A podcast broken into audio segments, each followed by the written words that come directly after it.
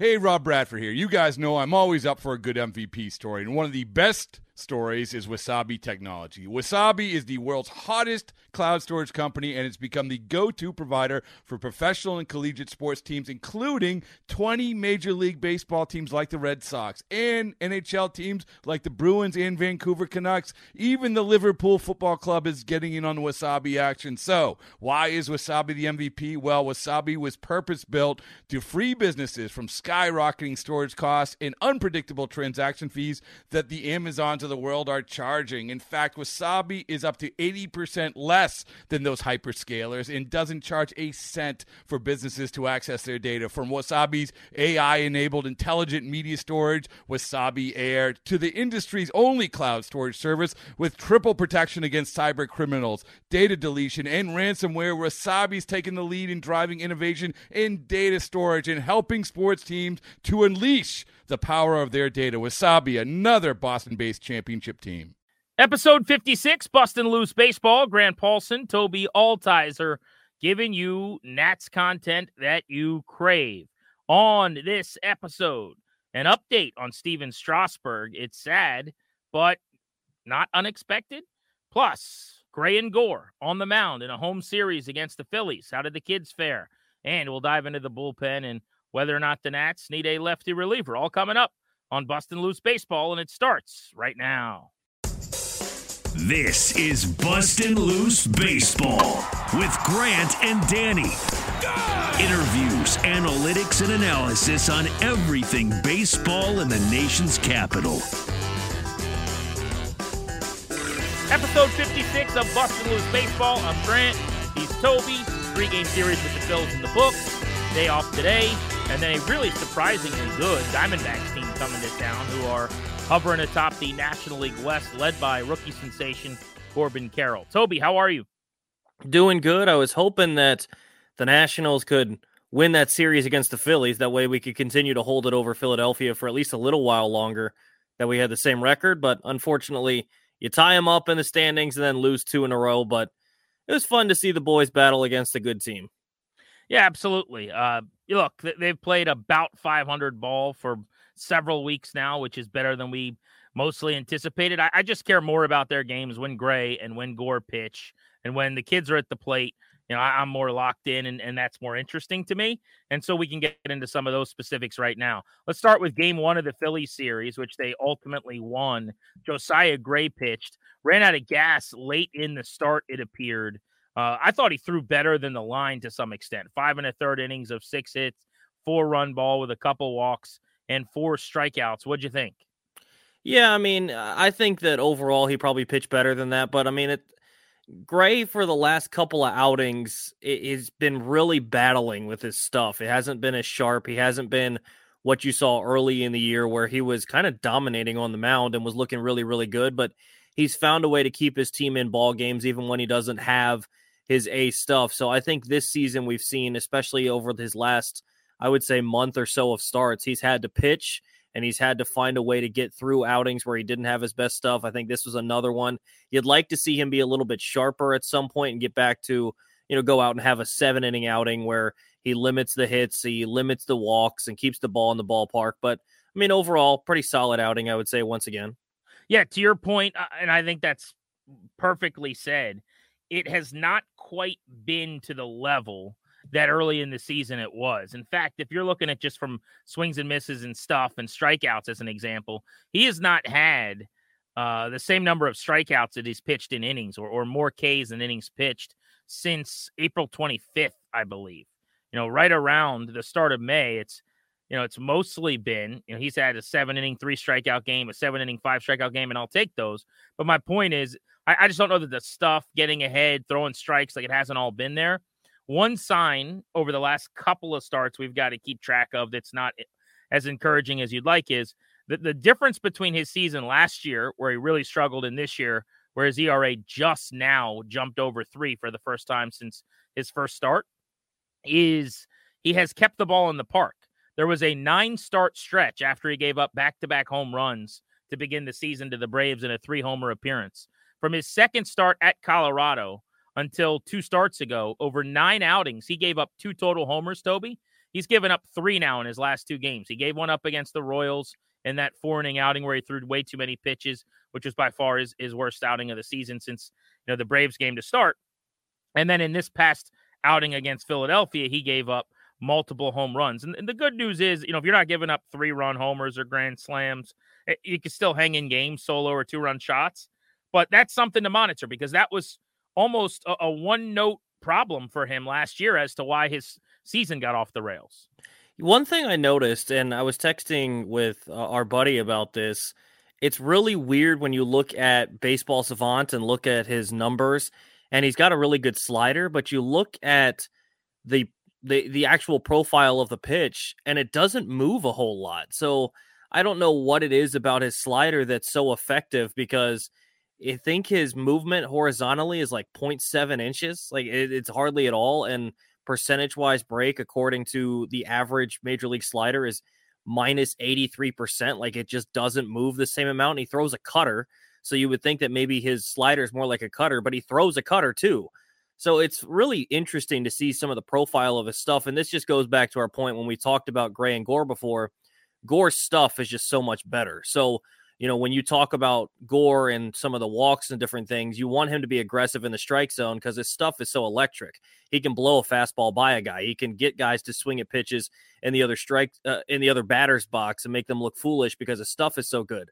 That's not necessarily the case with Josiah Gray. So, you know, his whip is a little higher than you'd like to see, actually, probably a lot higher than you'd like to see, but he's found ways to limit the runs that have come off of it. So, uh, I just want to see him get back to what he was a little bit earlier in the season, where he was a little bit more effective, going a little deeper into outings, and he felt like he was kind of on top of his game. I feel like he's done a good job of limiting the runs in these outings, but I, I wouldn't say that any outing really over the last month has been all that spectacular for him. No, I think that's fair. Just looking at his usage this year compared to last year and, and over the last couple of years, he's throwing his four seam fastball way less. Uh, in 2021, when he first broke into the big leagues, he was throwing that pitch 51% of the time. Then last year, he threw it 39% of the time, which was a huge drop. This year, down to 28% of the time. Uh, what is he throwing more? Well, the slider that you referenced. You know, in his initial big league action, he threw it about 20% of the time two years ago. Last year, up to 29.5% of the time, and a career high now, uh, 29.6% of the time, just a little bit more than last year.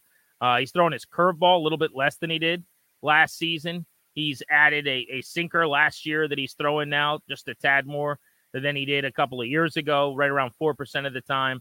And he's thrown, I think, two changeups this year. But for the most part, the, the pitch usage for Josiah Gray is 30% sliders, 28% four seamers, 20% cutters, which is the, the pitch he was working on and wanted to add this year, and then about 20% curveballs. So it, it's I don't want to say it's um, you know an even distribution, but there's really no predominant pitch that he's going to necessarily. And some of the numbers for him aren't where you'd like them to be in terms of predicting into the future, right? Uh, his strikeout percentage is 25th percentile. His walk percentage, he's walking too many guys, is 19th percentile. Um, this is not a guy that's going to blow you away with velo. It's 26th percentile velocity. He's not getting a ton of chases. 37th percentile. And he's not a high spin rate guy, 12th percentile fastball spin, 32nd percentile curveball spin. But what he's done really well is he's missed for the most part in the, the middle of the plate, uh, missing bats. What I should say, said a different way, uh, he has avoided missing in the middle of the plate and running into the fat part of the bat. Hard hit percentage, 63rd percentile, average exit velo, about 70th percentile. So if you look at it for him, He's kind of middle of the pack among pitchers and expected slug, middle of the pack in barrel percentage. Like that's where I think he's had a lot of success. The ERA of 3.09 is not indicative probably of like what it should be. Maybe it should be closer to four, but he's definitely made strides. And as you said, it's just it'll be important now to see him get a big start and get a six inning outing where he punches out eight or nine and and looks like the guy that was pitching in April because it's been a little while since we've seen that. Uh, the Nats in that first game, to their credit, did get a win. Uh, that was kind of a wild game, by the way. They were up huge early. Then the Phillies whittled away little by little, came all the way back to tie the game at 7 7. The Nats were up 6 nothing after two. And eventually they got a eighth inning run to win the game 8 to 7. Was the most entertaining game of the series, certainly for Nats fans, I would say, uh, against the Phillies. Yeah, I mean, good for the Nats to battle back and get a win for Gray, or at least a win and a Gray start. So, yeah, I mean, the the next step for Gray again is just getting back to being a good pitcher again and getting his stuff to be good. Maybe this is just part of a, a little bit of a downstretch for him of the slog of a 162 game season where you're pitching every fifth day and you know you still got to remember last year he kind of went through it for the first time so this is really only his second go round as a full-time major league starter so he's still learning but you know I, will take him learning and keeping his era around three. I mean that's eh, pretty solid for him so far. His numbers maybe are a little bit lower than you'd expect but that's a credit to him for getting out of jams. Mackenzie gore started on saturday and i thought he battled pretty well. He gave up more hits than he's given up in any start this season nine base hits. But super encouraging to see that he didn't have a single walk.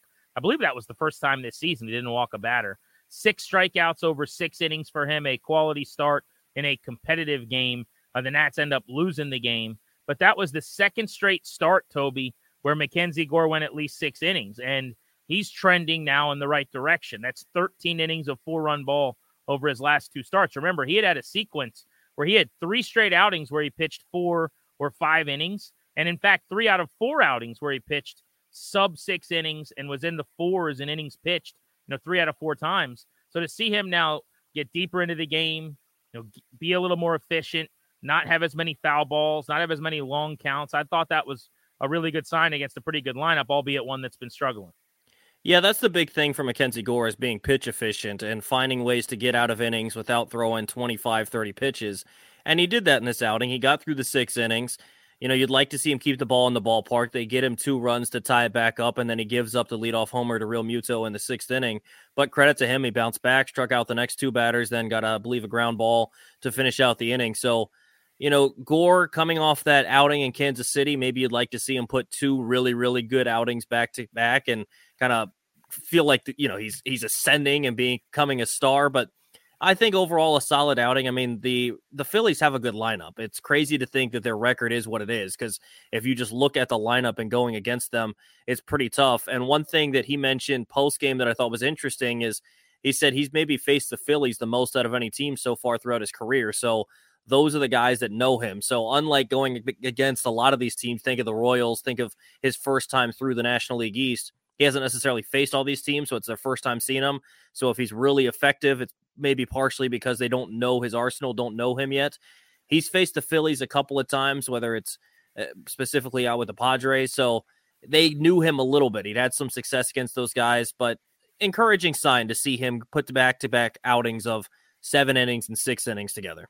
Yeah, and to you know the point we were talking about with Josiah Gray, where we referenced you know the ERA is 309, but you know maybe there's some luck in there, and and, and maybe the ERA should be higher than that, just as an example. I mean, with Mackenzie Gore, uh, his ERA is 3.6, his FIP is 3.9. So I would say that's a, a, sign of you know him being about where he should be, honestly, right? I mean, it's it's kind of been the, the numbers show that uh, like he, there, there's not a regression coming. In other words, I think there hadn't been a lot of luck that, that it's going to come crashing down or anything like that. Um, whereas with Gray, with the 3.09 ERA, you know, the, the fielding independent pitching would indicate that, you know, he has pitched with some luck and, and we'll see, you know, what happens in the, the weeks and the months ahead. Uh, but I, I just think for me with Gore, it's about not walking guys and pitching deeper into games. Those are the two things that I've been harping on. The stuff's outstanding. Like we know that.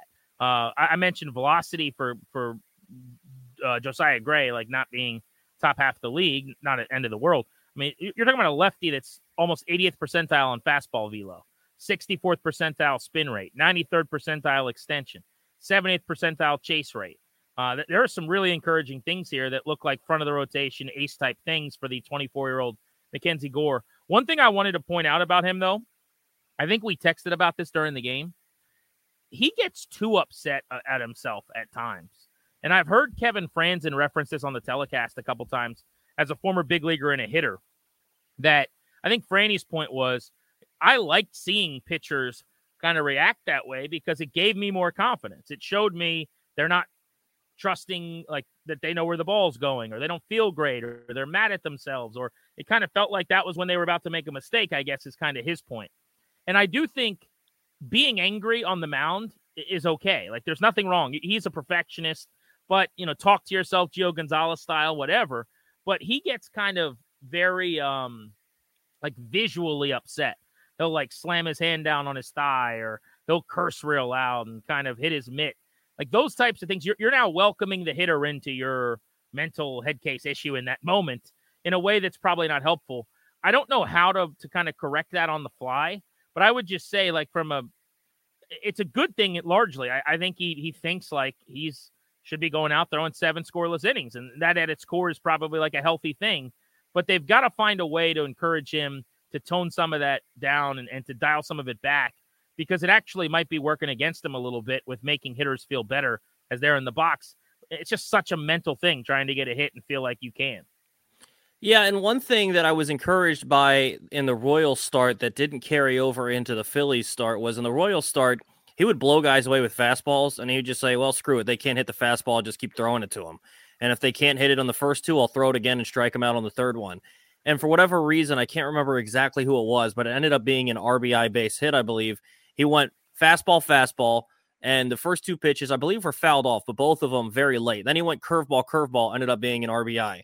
And I don't know if that's a Keibert thing. I don't know if that's a Mackenzie Gore thing, but sometimes I think they try to get a little too perfect because his stuff is so good. Like he can be a Cy Young caliber pitcher, I think, down the road, and his stuff is that good that sometimes they try to get a little bit too perfect with it, or sometimes you're just better than the other guy. Go up there and throw the fastball. Like you've heard guys talk about it. You heard them talk about it in the Padres series with Soto mentioning it, Bob Melvin mentioning it, and obviously they understand a little bit better than us since he spent time there but that 96, 97 on his fastball plays up because of the extension, and his stuff is so good. Sometimes they just overthink it a little bit and they try to be too fine, you know, paint a corner as opposed to just put it in the zone and try to make the guy hit it. If he gets a hard hit off it, tip your cap to him. Great for them.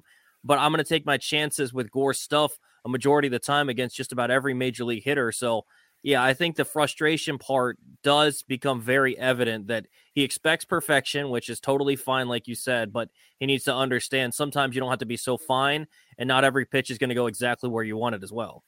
Long gone!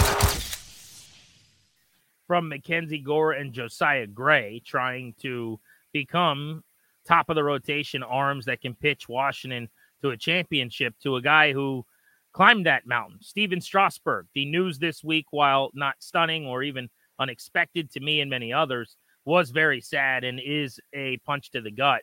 Uh, Jesse Dougherty of the Washington Post wrote, going back to Saturday, I guess it was, that Strasburg's not been able to perform any rehab activities for over a month. He talked to three sources that told him that the 34 year old right hander has been shut down uh, and is not doing anything right now physically to try to get back in the rotation because he can't.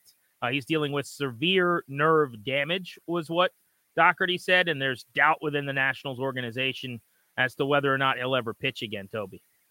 Yeah, it's really sad. And honestly, if you, your first thought when you hear severe nerve damage, it's not to think that can he get back on a major league mound again. It's can he live a normal life again? Can he get back to being able to just being a husband, a dad, a regular human again without having to deal with pain in his right arm? And who knows if that's going to be the case? And that's kind of sad because this is a guy that was drafted by the Nationals, was one of the highest uh, rated prospects of all time, a guy that everyone was excited to see. You remember his first performance where he goes out there and strikes out 14. You remember, you know, most strikeouts through his first three games as a starter. You remember all the hype around him, and he lived up to it. Honestly, I had a buddy text me like, "Was he? Did he underwhelm? Was he like?" The dude has a career ERA of like 324 and won a World Series MVP. Like you can't ask for much more, and he's one of the greatest postseason pitchers of all time. Like in my opinion, this is probably the end for Strasburg, and I kind of already come to terms with that. But to see it in writing from Jesse and just see the reporting that maybe he's not going to be able to just live a normal life afterwards, it's kind of it's kind of sad to see for Stras. Yeah, when he pitched once last year, and it was about a year ago this week, I think, when he pitched uh, his one game and he left the start, and it was a setback, and he had pain again, and and they had to go back to the well on trying to figure out what was wrong and Davey, if you remember, shortly after that was very emotional and kind of fighting back tears, talking about Strasburg and what he'd been going through. That's when I decided, like, this is not going to work. Uh, I didn't know for sure he would never pitch again at that moment, but that was kind of what I had prepared myself for. That was my expectation. And then this offseason, as I talked to some people around the ball club about like where we were and what was going on, it became very obvious to me that if he pitches in the big leagues again, it'll it'll stun them, and and that it's just not something the organization thinks is going to happen. Um, it's a seven-year, two hundred forty-five million dollar contract that they gave him right after he was the World Series MVP. And while it's easy for me to crush that contract now because he'd had so many arm problems and so many injury issues, you know, going into that offseason when he pitched all the way through the World Series, he was coming off of, you know, his workhorse year, a 209 inning season where he led Major League Baseball and uh, 33 starts where he posted every five days and 250 strikeouts and top five in the Cy Young balloting.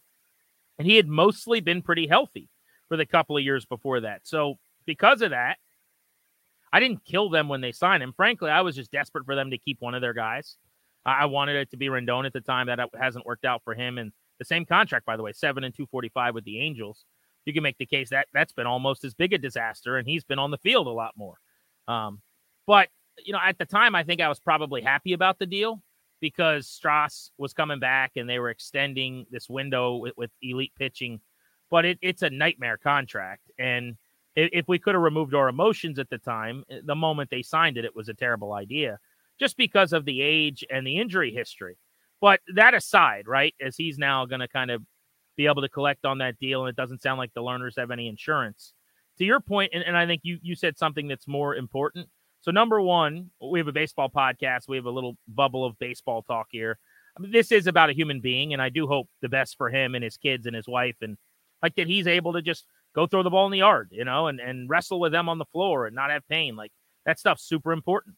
Uh, from a baseball standpoint, it's amazing to me when I hear people crush this guy's career or talk about like if as if he was a disappointment or if you want to do a what could have been bit with Stephen Strasburg, I think that makes sense because he was hurt so much and his career got derailed by injury. Like he could have been Verlander, he could have been Scherzer, he could have been pitching till he was 40 as a top five arm in the game. Like that, that if he was a healthy guy, was a was potential. But he was so damn good when he pitched. Like he might have been the best pitcher in baseball over a couple of year stretch. He led the league in strikeouts in 2014. He led the league in innings in 2019. He led the league in fielding independent pitching and, and home run rate in 2017. Uh, his first season when he came up and punched out 14 Pirates in the debut that you referenced, still one of the greatest nights of sport of my life at Nats Park. First time I saw the ballpark come to life. That year, Tobi, he had 12 starts. It was like a Fernando Mania kind of thing with Stras. 68 innings, 92 Ks, 12 strikeouts per nine. Like no one could hit him. He, he had a sub three earn run average and a FIP of 2.08. Uh, the next year, he made five starts and had a 1 5 ERA before he got shut down with the injury. When he threw, he, he was great. And he pitched this team to a World Series as the best arm on the staff the entire October run. Like this was a unbelievable career. And I hope people acknowledge that. it's complicated, but this notion that, like, man, they should have done something else at number one overall. Yeah, right. You're crazy. Dustin Ackley went too. Like the guys that went after him all stunk. He, was a stud. Yeah, and I think this goes with two things I want to bring up. One, this is why us as sports media, fans on Twitter and different things need to be careful on the expectations you put on people. If you're telling me that a guy like Stephen Strasburg underperformed, well, then you put too much expectation on him because you expected him to be the all time greatest pitcher of all time. And that's fine. You can maybe hope that he does that at some point, but to put those kind of expectations and then Stras goes out and has the kind of career he does, and you say he underperformed is ludicrous. And two, something that I thought was really cool to see with Stras. When he came up, he's this guy throwing 99, 100. He's electric. He's just blowing guys away. And then you think of the World Series run, and it's a guy that's throwing a changeup in a 3 0 count because he's got so much control of his pitches. He's throwing curveballs in 2 0 counts because he knows the hitter is not going to be looking for it. And he turned into a pitcher. And to see the evolution of Strasburg's career and see him evolve as some of the injuries took away some of that velocity and see him just turn into such a complete baseball player was really cool to see. And it's sad to see it come to an end. But, you know, as as tough as it is, 2019 and seeing him on the mound for that World Series was phenomenal and a cool memory. Kind of one of the last memories we'll have with him. Yeah, I'm just looking back now. I pulled up the 09 draft. So Strasburg was the number one pick. Uh, Dustin Ackley, Donovan Tate, Tony Sanchez, and Matt Hobgood went two through five. Uh, just to give you an idea. Uh, if you're looking for arms that had long careers, Zack Wheeler, now with the Phillies, drafted by the Giants. Uh, he was the sixth pick in that draft. Um, Mike Minor, who was the seventh pick in the draft, kind of had a great second half of his career with Texas and a couple other stops. He was drafted out of Vanderbilt by the Braves. Um, Aaron Crow, the Royals took, got to the big leagues. Uh, AJ Pollock, longtime major leaguer, went 17. Shelby Miller, 19. Kyle Gibson, uh, now with the Orioles by way of the Rangers and the Twins, uh, 22 overall. And then Mike Trout, who's going to go down as the greatest player ever, went 25th that year. He was from Millville Senior High in, in New Jersey, and not a lot of scouts got to see him because of the weather and the schedule and the fact that it's upstate, uh, you know, here on the East Coast. But um, that'll go down as one of the great late first round picks ever, obviously. But the, the point of, I'm making is like, if Paul Skenes, right, is the pick for the Nationals at number two overall, I saw people debating this a few weeks ago. Like, if he became Stephen Strasburg, would that be worth the pick or not? And like, that's not even a conversation. It's so stupid. Like, oh, you mean a guy that finishes routinely in the top 10 in Cy Young balloting, that multiple times in a three year stretch uh, in the prime of his career is in the top five in Cy Young balloting, who pitches you to a World Series title as the World Series MVP, who's an all star more often than not in the prime of his career, you know, who, who's one of the toughest pitchers to deal with in the league for years.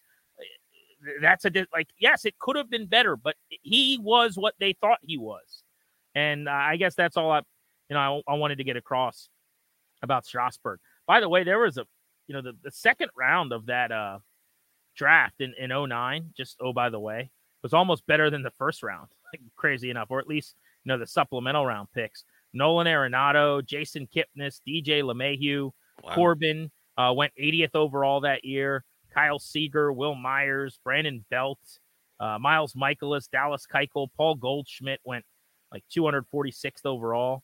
Uh, anyway, um, we could keep talking about the 09 draft, but Stephen Strasburg sucks. It's sad. It's disappointing but uh, we've very likely, as we all kind of knew, seen him for the final time. One thing, he didn't come to opening day this year. I kind of wish that he would have. I understand he doesn't want to take away from it. I'm hoping that maybe next year or at some point he can return to the ballpark and people can give him an ovation and just recognize how much this city appreciates what he did. Because I think, you know, he's probably got to be going through it as someone that is trying to come back. I know he probably still wants to compete at this point. He doesn't want to be the guy that got paid the 245 million and basically did nothing for the franchise and be the guy that we're all going to talk about for years as one of the worst contracts in DC sports history. But I hope that at some point he can come back to Nats Park. Maybe it's not in the next couple years. Maybe it's, you know, after he's officially retired, but eh, coming back and having his name put up in Nats Park, like I'm excited for those sorts of memories for Strasburg where he can feel the love from DC sports fans. Very well said. I echo those sentiments. I will verbally retweet my guy, Tobi Altizer. Zoom. Uh, all right, let's talk Nats bullpen here. Current Nationals bullpen. Uh, looks like as we tape this, Andres Machado might get DFA'd, uh, which, look, if you've been watching him this season, this is not personal, but it has been ugly. Uh, 8 4 ERA, 1.7 whip. He got rocked by the Phillies, an inning, five hits, four runs earned, a walk. The game got away from him on Sunday, and and as has been the case too often when he's come into the game, uh, you know, it just blew up on him. I, I will say that he's been okay at times the last two years in 2021 and in 2022. He pitched in 91 games for the Nationals with an ERA in the mid threes. But uh, it's it's three years. It's over 100 appearances here. He's had plenty of opportunities. Uh, it's just not working. So I have no problem moving on from him. But we've talked a lot about Davey and bullpen usage. I mean, they just don't have many quality arms right now. Like, look at their bullpen. It's Finnegan, Harvey, and Edwards, and even those guys have their own flaws. And seems like one out of every three or four appearances for Finnegan and Harvey, you know, they give up multiple runs, but otherwise are pretty nasty. Erasmo Ramirez is getting more work than I'd like, who was the org pitcher of the year last year, and the bloom is off the rose a little bit. He's got an ERA up around six, and he strikes out basically a half batter in every inning. 26 inning, 13 Ks, doesn't miss bats, has a one and a half whip. Like I'm not interested in that at all. I'd love to see him not on the roster as well, if we're being honest. Uh, but how many guys can you DFA at once? Mason Thompson was maybe the best reliever in baseball for a few weeks to start the year, and it has been a, a mess since. If you look at his last seven appearances, he's been back on track, but there was a stretch there where I mean he just you couldn't count on him. So he's kind of back to being maybe reliever number four right now for Davey. But other than that, it's Chad Kuhl, who I thought looked really good the other day, throwing 95, pitching in a couple innings. They're hoping to get something out of him uh, in the back of the bullpen on B days. And then Thaddeus Warder, they don't really trust because he throws too many balls and walks a lot of guys. But this is the whole bullpen, man. It's Finnegan, Harvey, Edwards, Ramirez, Thompson, Kuhl, Ward. That's the entire list. They'll add someone to the 40 man and replace uh, Machado with that pitcher. But as we've talked about, they don't really have great AAA options. So it, it, there's just, it's not a good bullpen, period. No.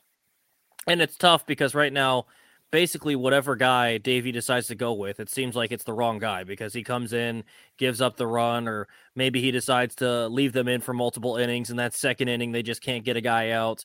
Erasmo Ramirez had that the other day. He went one inning strong, and then the next inning he got left in and he just couldn't get an out. So I mean, you could criticize Davey all day long, and I understand that because you like to think along with the manager, and I appreciate passionate fans. But at the same point, who you putting in? You know, you put in the other guy, he's probably going to do something similar, maybe a little bit better, but maybe even a little bit worse. It's a tough spot to be in if you're Davey, and it's a really weird spot with this bullpen where I almost want him to just try other guys in high leverage roles and see if it works. You know, I know you mentioned not trusting Thaddeus Warden. I understand it. I do get it. Like he walks too many guys and he doesn't necessarily have the elite stuff, but at the same point, maybe try him because it's not like Finnegan's working every time. It's not like Harvey's working every time or Edwards.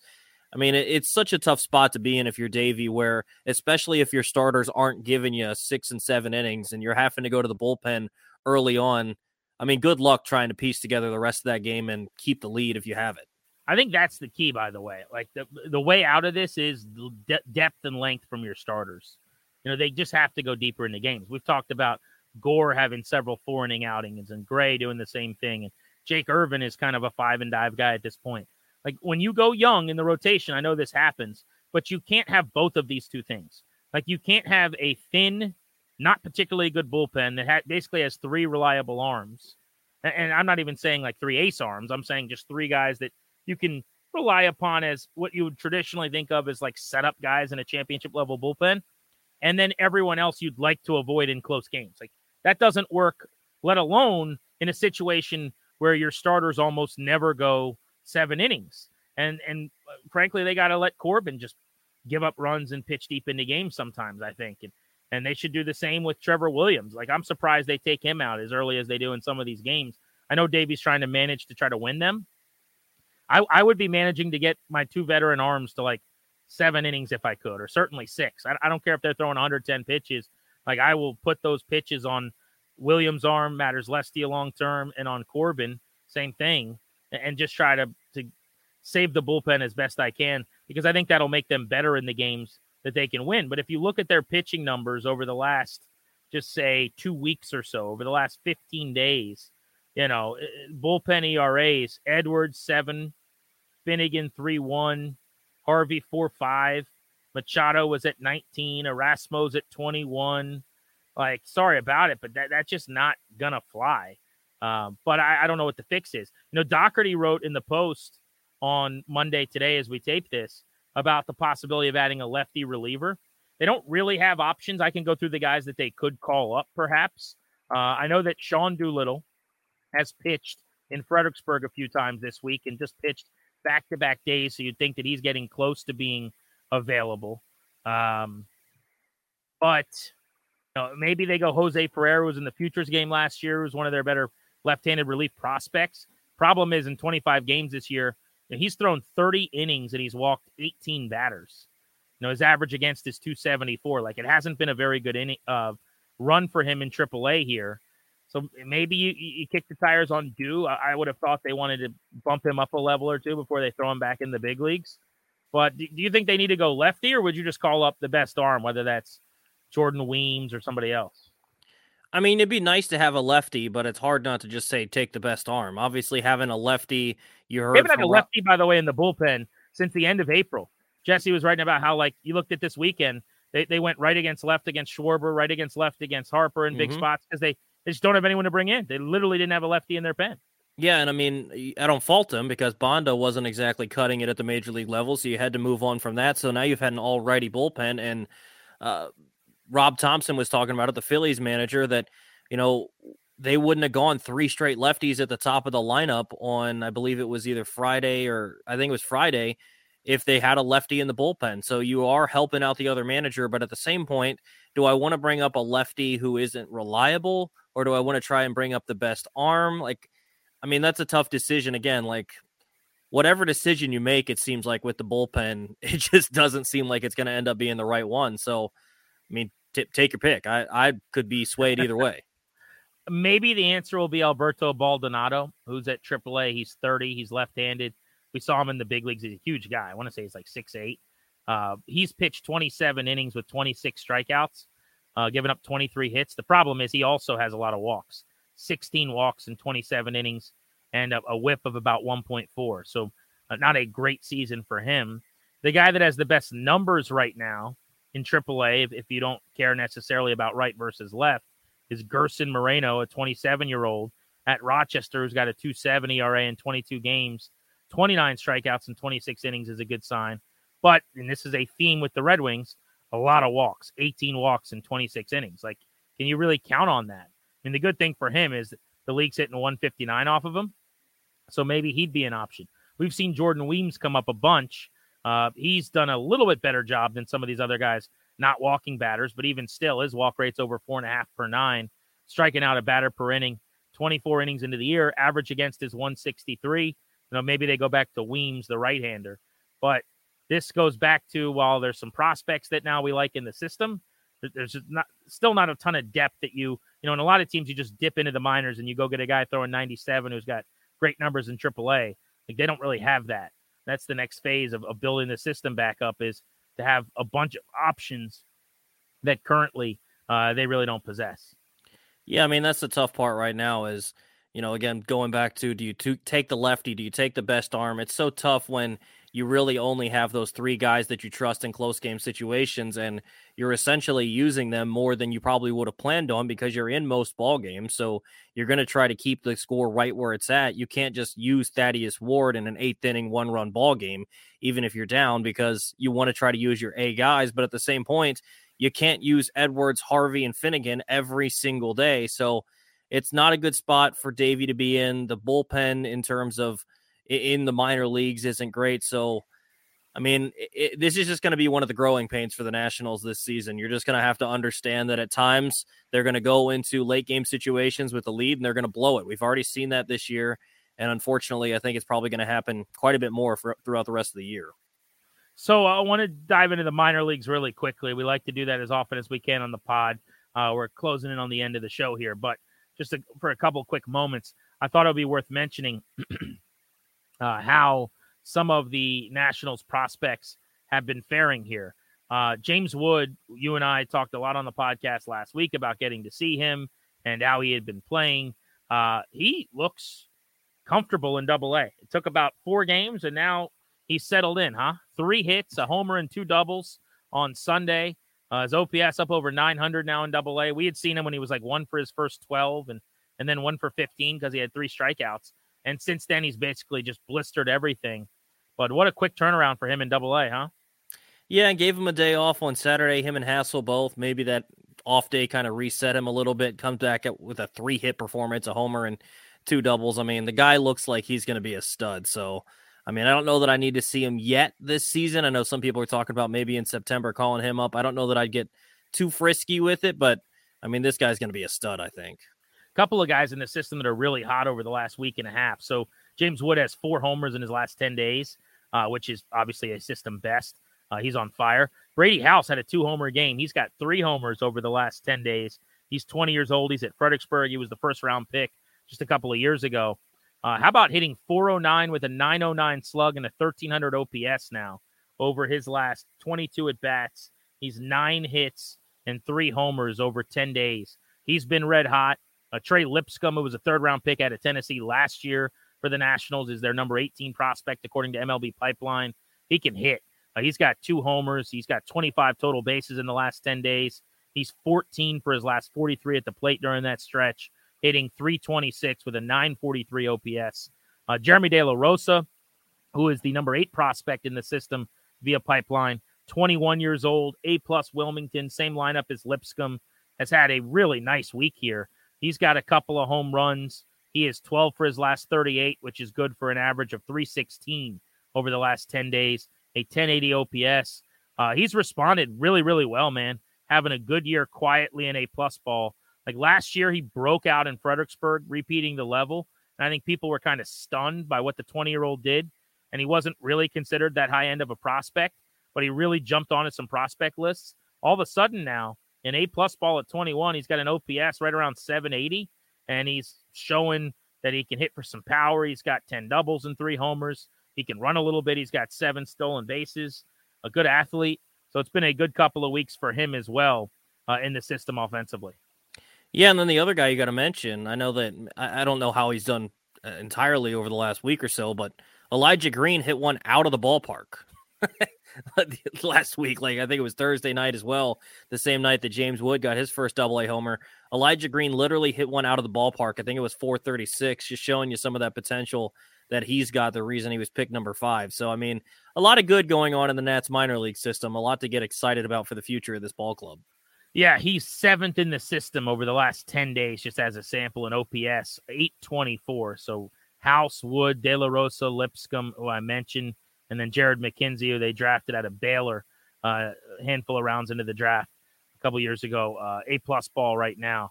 Um, he and Drew Millas, who we just had on the podcast a couple weeks ago, did a great interview with the catcher at AAA uh, at 873 OPS last 10 days, are the only guys in the system uh, higher end than Elijah Green in that area. Uh, we can dive into some pitching maybe on the next pod, but that's a quick update on just how things have gone in the minor leagues. Tobi, final thoughts on the Nats before we say goodbye for episode 56. Yeah, it's going to be interesting to see how they fare against the Diamondbacks. You would have liked to see in a little bit better game on Sunday. You would have liked to see them win that game when Gore is pitching fairly well, only gave them two runs of support in the Phillies series, but I think they'll have a good chance to showcase what they've got against a surprising Diamondbacks team this season and excited to see what they can do. Yeah, they have come back, the Nats, I should say, have come back from like four run deficits in the seventh inning or later four times this year. And they've lost three of those games, I think it is. Two of the games they've come back from those deficits were against the Diamondbacks, if you remember, out in Arizona in that series where uh, they had huge rallies. The D backs are a stunning 35 and 25, 10 over 500, tied with the Dodgers, leading the NL West. And there's a lot of reasons for it. Christian Walker, the former Oriole, has 12 homers, is hitting for a lot of power. But I'll tell you who's an unbelievable player is this rookie Corbin Carroll. 10 home runs, 16 steals. You know, he's, he's going to hit 25 homers and steal maybe close to 50 bags. He's hitting 290 with about a 900 OPS. He's been awesome for them. Lourdes Gurriel, who they brought over, has been sensational as well. 910 OPS with nine home runs. And they've got some really underrated starting pitching as well. No one ever talks about Zach Gallen, but he's one of the best pitchers in baseball. 88 strikeouts and 78 innings. I think the Nats are going to miss him in this series, if memory serves. But Merrill Kelly, who pitched in the WBC for Team USA, a 280 ERA, 77 Ks and 70 innings, and a 194 average against. Another guy no one talks about who's got really good numbers. Pitcher that I don't even know who he is. Tommy Henry has good numbers for them. So you look at their rotation numbers, like it's it's not household names or stars, but they're pretty good, man. Like they can pitch. They got young offense. They might hang around in the NL West. Yeah, last thought on Corbin Carroll. You mentioned him. If you haven't gotten a chance to watch him, you have to. Like, if you remember how Trea Turner would run around, like he glides around and so he didn't always look like he was moving the fastest. We've talked about this before with taller players. Corbin Carroll's not very tall. And so when he runs, it looks like he is speeding around, man. He's just as fast as Trea Turner. So he's fun to watch. Yeah, he can flat out fly. He might be the fastest player in baseball right now. He is. But to your point, I, I stood next to him and did an interview with him last summer at the Futures game. Uh, and I think he's listed at five eight. I'm five eight, And we maybe we were the same height. I want to say I might have been like a hair taller than him. But uh, if he's five ten, I'll eat your hat. I mean, that guy. that's I think he's listed at 5'10, I should say. I think people, you know, kind of acknowledge that he's shorter than that. But yeah, maybe I'll give him five nine on a good day if he's wearing st- spikes, maybe. But the dude has pop. He's a small guy, but really, really good player. Should be a fun series. All right, Tobi. Hopefully, I'll see you at the ballpark, man. It was good catching up. We'll do it again soon. Sounds good, Grant. See ya. Nats fans, thank you for listening. Please spread the word. We got to subscribe. We got to rate. We got to review. We got to do all the podcasty things that you can do to grow this podcast to make this uh, continue to get bigger and better so that we can keep doing this. So please spread the word. Make sure Nats fans are listening and uh, at least that they know about this pod so they can see if it is for them. Until next time, enjoy Nats baseball.